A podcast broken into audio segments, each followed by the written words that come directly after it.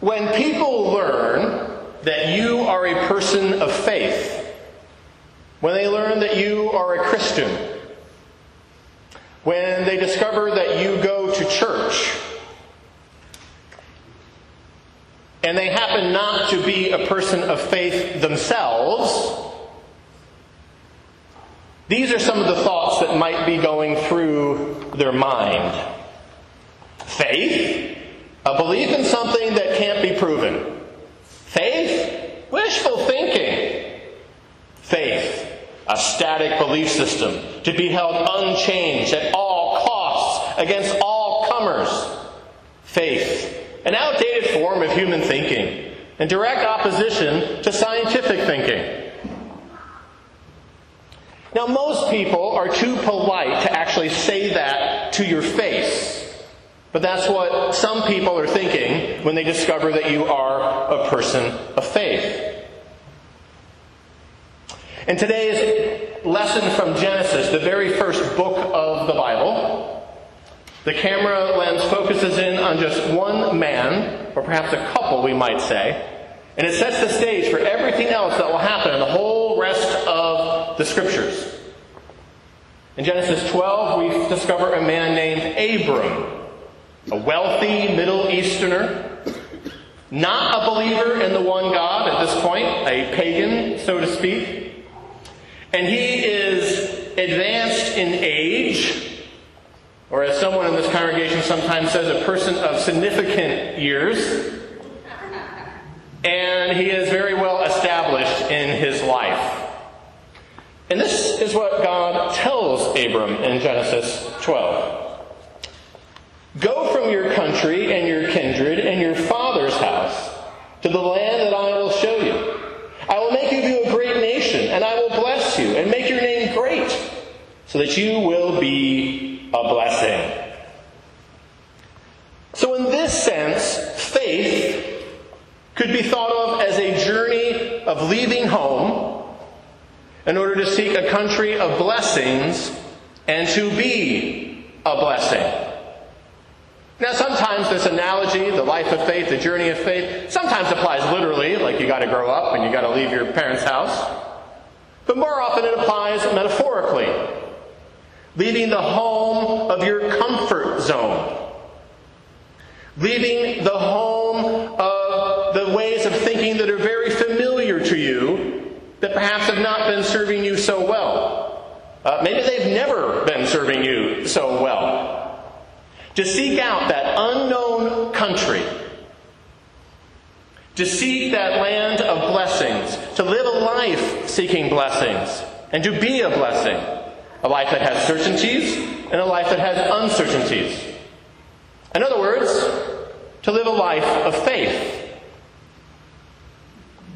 A life of faith that is supported and made possible and sustained by God's grace. Let's say that those two words together. God's grace.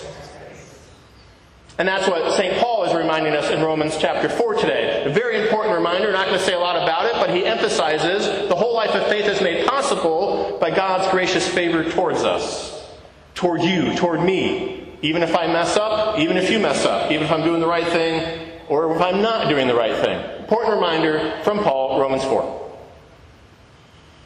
Okay, but let's get back to Genesis. Have any of you read the saga of Abram and Sarai, later known as Abraham and Sarah? I see a couple of hands, a couple of hands going up there. Uh, they were the model couple, right? They were the model couple. Perfect teeth, perfect kids, perfect living room. Well, how shall I say? Not so much. They had issues to say the least. And yet, that is God's peculiar pattern. A hundred times over throughout the pages of Scripture, you find that God chooses messed up, imperfect people, and God blesses them, and God chooses to work through them to bless others. Messed up, imperfect people. People like me, people like you, Turn to somebody and say, like you. Like you. People like Abraham and Sarah. Now, interestingly, throughout the pages of the Bible, holier than thou individuals, raise your hand if you've ever met a holier than thou individual. Okay, those kind of individuals in the Bible do not fare well. They flunk the test of faith in the Bible.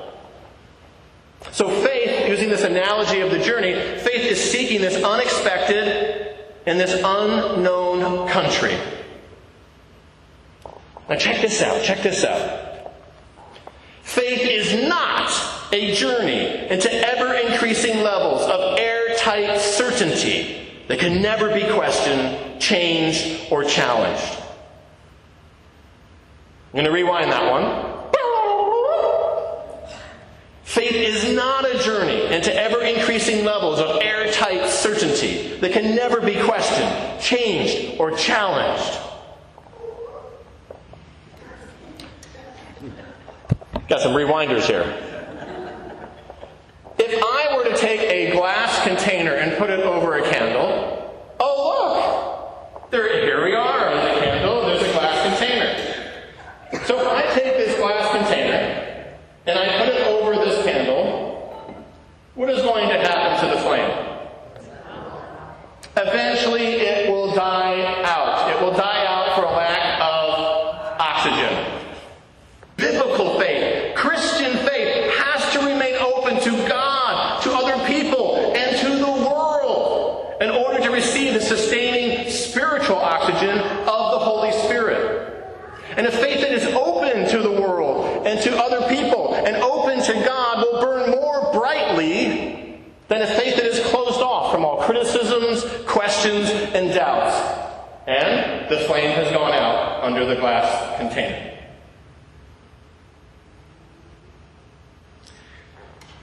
In college, my major was philosophy. Any other philosophy majors here? Okay, we got maybe one. That's usually how it was, like two people, the whole school. And I would semi-radically, really get ridiculed by other people's parents. Not my parents, not other students, not other college kids, but I would be ridiculed by other people's parents. They would say something like, a philosophy degree? What are you going to do with that?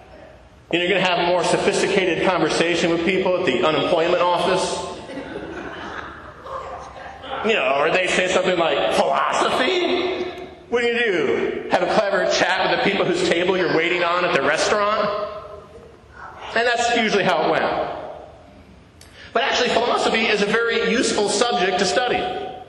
Philosophy is the study of truth and logic and reason. Philosophy is the rational exploration of very simple and very complicated topics like ethics and God and politics and locusts. Okay, not so much locusts, but all sorts of things philosophy studies. Anyone here ever taken a philosophy class in college? Okay, you survived? Good, good, good. One day when I was in college, I was in the student center. I was just kind of hanging out and when I ran into someone that I was in several philosophy classes with, a fellow student, extremely bright, extremely sharp guy, we were just chatting, shooting the breeze. And I just happened, I wasn't thinking about it, I just happened to mention that I was going to church later that day. His jaw dropped. He had a shocked expression on his face, and he just blurted out without thinking, But you're too smart to be a Christian. So, unlike most people that you and I meet, or at least a good deal of them, he didn't hesitate to share with me, probably out of shock, what he thought about the fact that I was a person of faith. True or false statement, you tell me there is an intellectual component to Christian faith. True. Now, it's more important for some people than others. Absolutely. But every Christian should both feel their faith and think their faith. Now, depending who you are, you might struggle one way or the other on that side of the equation, whether it's the feeling or the thinking side. Some of the world's smartest people over the centuries, including to this present moment, are people of Christian faith. Now, I'm certainly not one of them. I wouldn't put myself in that category. But what I can tell you is that yes, philosophy, reason, science are wonderful complements, not obstacles to faith. Wonderful complements, not obstacles to faith. They are gifts given to us by God, and we should use them. Are you using them? We should use those, and we should make use of those in our faith life. But here's the thing. After all the thinking, after you've done all the thinking, after you've done all the deducing, after you've made sense of all the complicated things as best you can, you still have to leave your metaphorical home and go into the unknown country. Now, hopefully, you do that with God, but we all have to do it regardless of what we believe. The unknown country of raising your kids, the unknown country of your relationship, your marriage, the unknown country of your diagnosis, the unknown country of tomorrow, the unknown country of what's around the corner. Bishop Rowan Williams, anyone heard of him? Former Archbishop of Canterbury, probably one of the smartest, wisest people on planet Earth. He has been for a while. Here's what the bishop says about this topic. Quote, knowing God, call it love. Yes, only that can sound too emotional. Or call it faith, and that can sound too cerebral. And what is it? Both. And neither. It's the decision to be faithful. The patient refusal of easy gratification.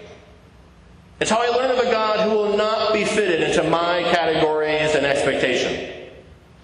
The living truth too great for me to see, trusting that He will see and judge and you not turn me away. End of quote. Beth Moore, the great Bible teacher and author, puts it more simply and provocatively I don't know how, but I know who. I don't know how, but I know who. So the good news of the Christian faith is triune faith this faith in a God of love, is that in Jesus, God has been revealed to us. And so, by accepting Christ and walking with Christ, we can have confidence that we are heading toward that country of unknown blessings. And the blessings aren't just at the end, no, there's blessings all along the way. But it is an unknown and unexpected country, and we all go through the ups and downs of that faith journey each and every day of our lives. But we don't walk by it ourselves alone. No. We walk this journey with all those messed up and imperfect people. Just look left and right, especially look straight ahead. Who, all the way back to Abraham and Sarah, have responded to God. People who were willing to leave by what was familiar to them, what was known to them, to walk the sometimes very steep and muddy footpaths of faith. This is the kind of faith that we are to pass on to our children and to others. A faith that's a journey, a faith that grows, a faith that encompasses the head, the heart, and the hands and the You know, with a Christian faith, there's always more. Whether you're nine years old or 90 years old, there's always more to know. There's always more to experience. And this Christian faith may sometimes require you to leave behind persons, places, and perspectives that were very dear to you. You even thought of them as home. But you leave that behind to seek a better country. That's faith in life. Faith every day. Faith through the hurt. Faith in the joy. In today's gospel from Matthew, Jesus invites this tax collector named Matthew to enter into a whole new way of life. He had to leave behind so many things that were familiar to him. to take this journey of faith, to seek out this unexpected country. And by the power of the Spirit, Jesus is inviting you to take that next step in your journey of faith. What is that next step for you? Hear afresh these words spoken by the Spirit now to you. Follow me. Amen.